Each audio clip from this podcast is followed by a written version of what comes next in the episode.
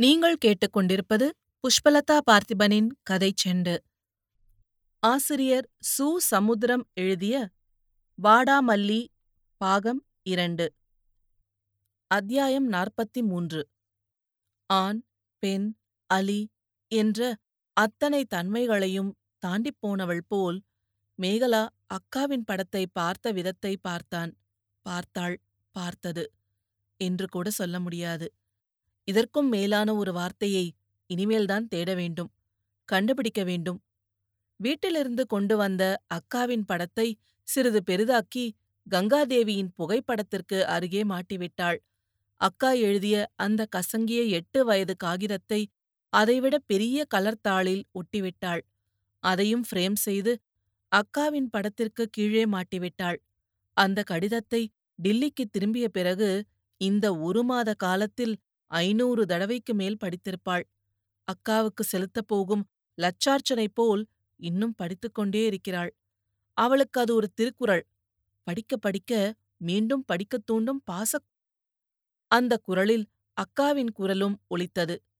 மெத்தை நாற்காலியில் உட்கார்ந்தபடியே அக்காவின் படத்தையும் கோவில்களில் வைத்திருப்பது போன்ற மந்திரத் தகடாய் அக்கா படத்திற்கு கீழே சாத்தி வைக்கப்பட்ட அந்த கடிதமிருக்கும் கண்ணாடி சட்டத்தையும் உற்று பார்த்தவள் அக்காவும் தானும் உறவாடிய ஊருக்கு மீண்டும் போகப் போகிற மகிழ்ச்சியை நினைத்தபடியே எழுந்தாள்.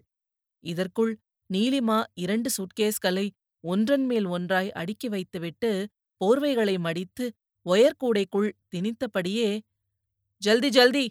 என்றாள். பிறகு மேகலையின் முன்னால் போய் தனது கடிகாரம் கொண்ட கையை தூக்கிக் காட்டினாள். மேகலை அவசர அவசரமாக எந்த புடவையை கட்டலாம் என்பது போல் யோசித்தாள். காலத்தின் கோபத்தையும் கருணையையும் நினைத்தபடி வெளிர் மஞ்சள் புடவையை எடுத்து உடம்பில் சுற்றியபடியே உள்ளத்தை சுற்றவிட்டாள். அண்ணனின் கடிதம் முந்தா நாள் கிடைத்தது. பதினைந்து நாட்களுக்கு முன்பு கல்யாண அழைப்புதழுடன் அவன் அனுப்பிய கடிதம். தேதி நன்றாகவே தெரிகிறது. தபால் முத்திரையும் அப்படியே. ஆனால் தபால் இதர சகோதர துறைகளைப் போல் பின்வாங்குவதில் முன்னேறிக் கொண்டுதான் இருக்கிறது. இதே நிலை நீடித்தால் சம்பந்தப்பட்ட பெண்ணுக்கு குழந்தை பிறந்த பிறகு கூட கல்யாண அழைப்பிதழ் கிடைக்கலாம். கிடைக்குமே அதுவே பெரிசு.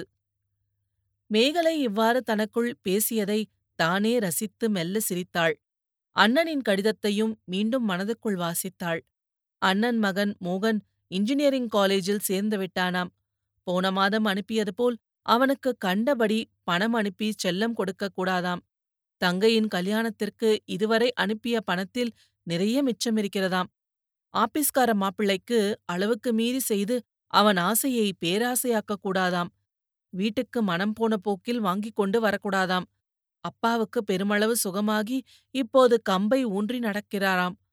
பழைய ஸ்டைலில் பேசத் துவங்கிவிட்டாராம் அம்மாதான் இன்னும் சரியான உடல்நிலைக்கோ அல்லது மனநிலைக்கோ திரும்பவில்லையாம். மேகலை யோசித்தாள். அண்ணியைப் பற்றி ஒரு வார்த்தை இல்லை. ஏதாவது செய்ய வேண்டும். அம்மாவையும் இங்கே கூட்டி வர வேண்டும். வீட்டிலிருக்கும்போது கூப்பிட்டதற்கு மோகனாவுக்கு தலைப்பிரசவம் பார்த்துவிட்டுத்தான் வருவேன் என்று சொல்லிவிட்டாள். அந்த கடிதத்தில் அண்ணன் இன்னொரு தகவலும் எழுதியிருந்தது நினைவுக்கு வந்தது. ஊரில் பெருமையாய் பேசுகிறார்களாம்.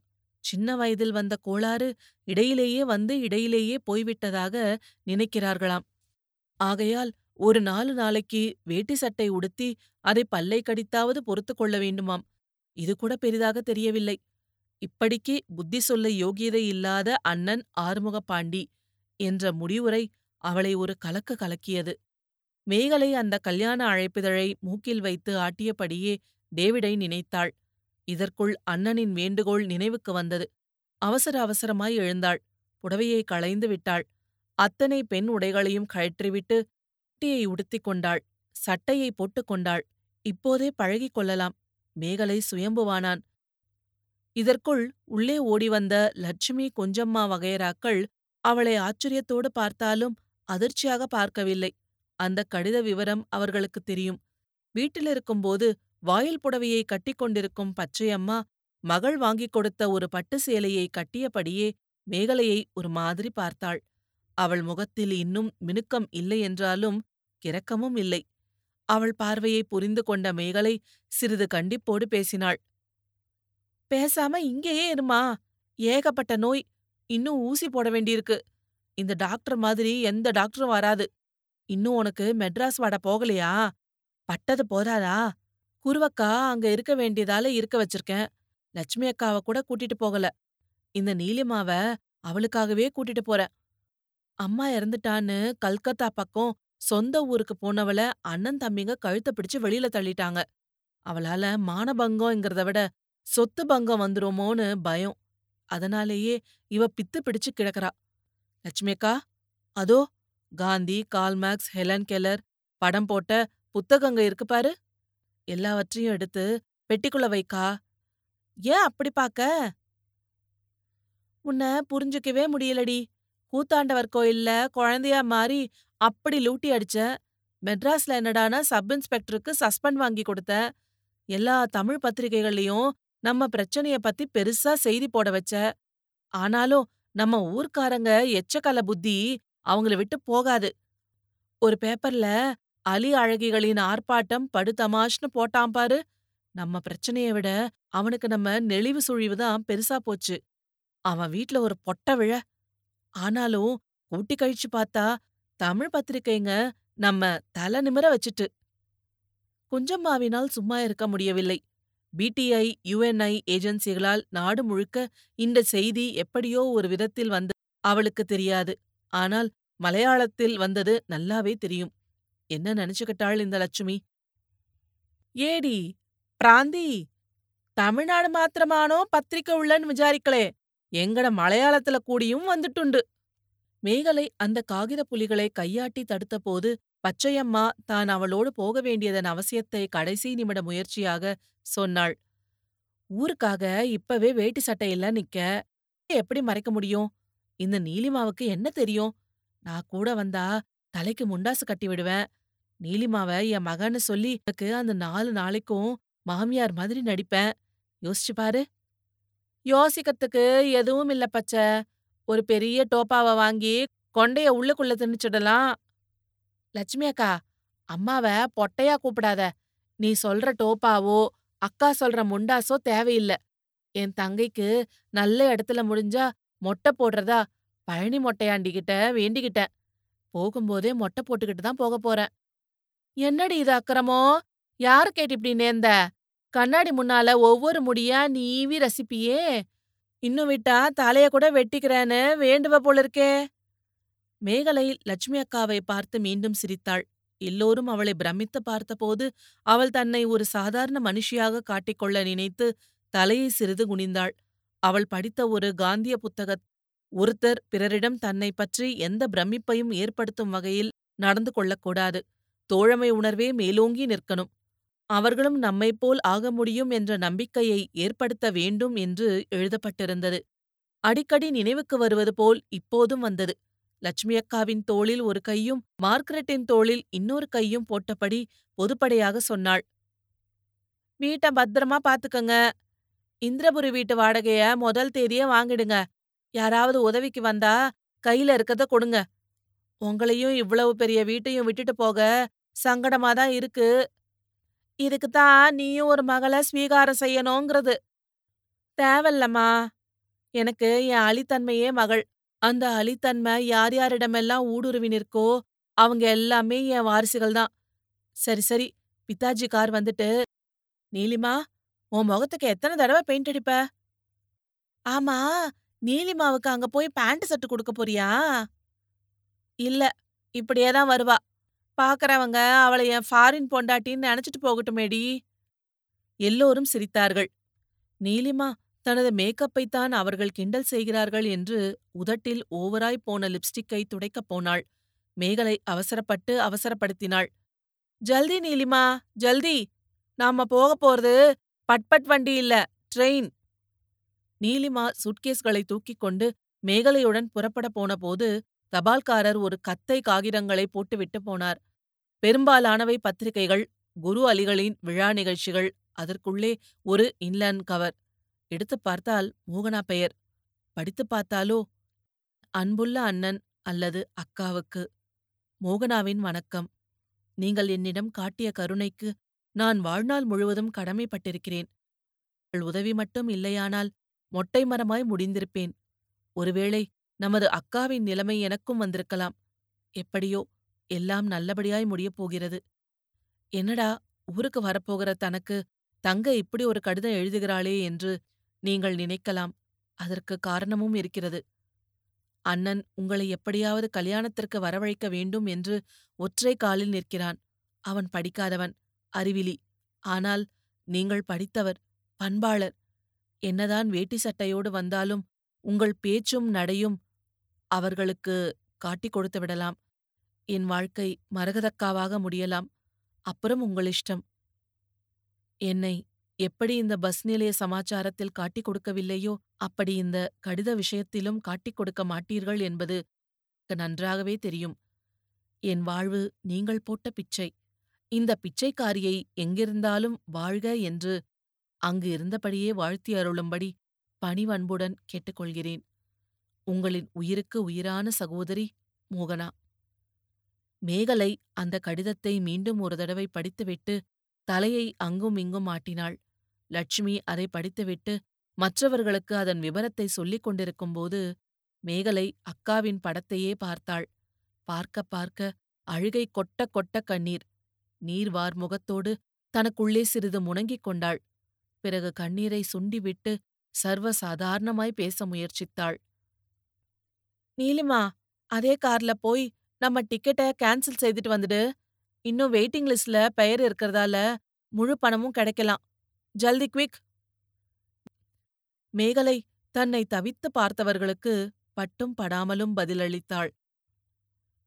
மகளே மகளே நான் இருக்க மகளே இங்க இருக்கோம் மகளே என்று புலம்பிய பச்சையம்மாவின் முதுகை தட்டிவிட்டு கோபத்தில் கால்களைப் போட்டு தரையில் மிதிக்கவிட்ட நீலிமாவை இழுத்து பிடித்துக்கொண்டு மேகலை அழுகை சிரிப்போடு சொன்னாள். என் செல்ல தங்கச்சி என்ன நான் காட்டி கொடுத்து விடுவேன்னு தன்னைத்தானே காட்டி கொடுத்துட்டா. அவ பயமும் நியாயமானதுதான் பெரும்பாலானவங்க தங்கள மையமா வச்சுதான் மத்தவங்கள நினைக்காங்க. நல்ல வேளை அவ ஒருத்தி மட்டும் எனக்கு சகோதரி இல்ல. நீங்கெல்லாம் யாரா?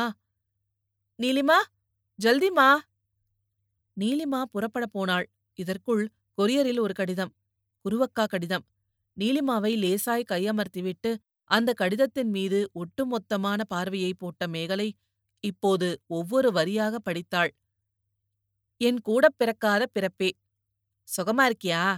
பச்சையம்மா சௌக்கியமா? உன் தோழிகள் சுகமா? நீ நம்ம சனங்கள கூப்பிட்டு வச்சு பேசினதில் எல்லோருக்கும் சந்தோஷம்.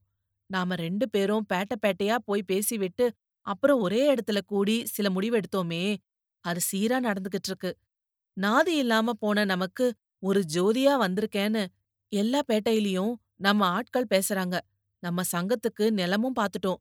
இப்போதைக்கு அதுல ஒரு நல்ல குடிசையா போட்டுக்கலாம். அதோட சங்கத்தை நீரா திறந்து வைக்கணுங்கிறது நம்ம ஜமாவோட தீர்ப்பு. நமக்கும் சர்க்கார்ல வேலைக்கு இடம் ஒதுக்கணும். குடியிருப்பு தரணும். உதவித்தொகை வழங்கணும். எல்லாவற்றுக்கும் மேல போலீஸ் பொய்க்கேசு முடிவுக்கு வரணும்னு நீ பேசுனது நம்ம ஆட்கள் எல்லோருடைய காதுலயும் இன்னும் கேட்டுக்கிட்டே இருக்கு. ஆனாலும் நம்ம ஜனங்க கிட்ட கொஞ்சம் தடுமாற்றம் அழித்தன்மை மாதிரி அது உடம்போட ஒட்டுனது. இந்த பயம் அனுபவத்தோட ஒட்டுனது. போலீஸ் கமிஷனரே நேர்ல வந்து விசாரிச்சுட்டு போனார். பயப்பட வேண்டான்னு எல்லா போலீஸ் அதிகாரிகளையும் பக்கத்துல வச்சுக்கிட்டே சொன்னார். ஆனாலும் ஒரு வாரத்திலேயே போலீஸ் புத்திய காட்டிட்டு. சப் இன்ஸ்பெக்டர் மாறிட்டார். ஆனா சவடால்தனம் போகல. உன்கிட்ட பயந்து பயந்து பேசினா பாரு.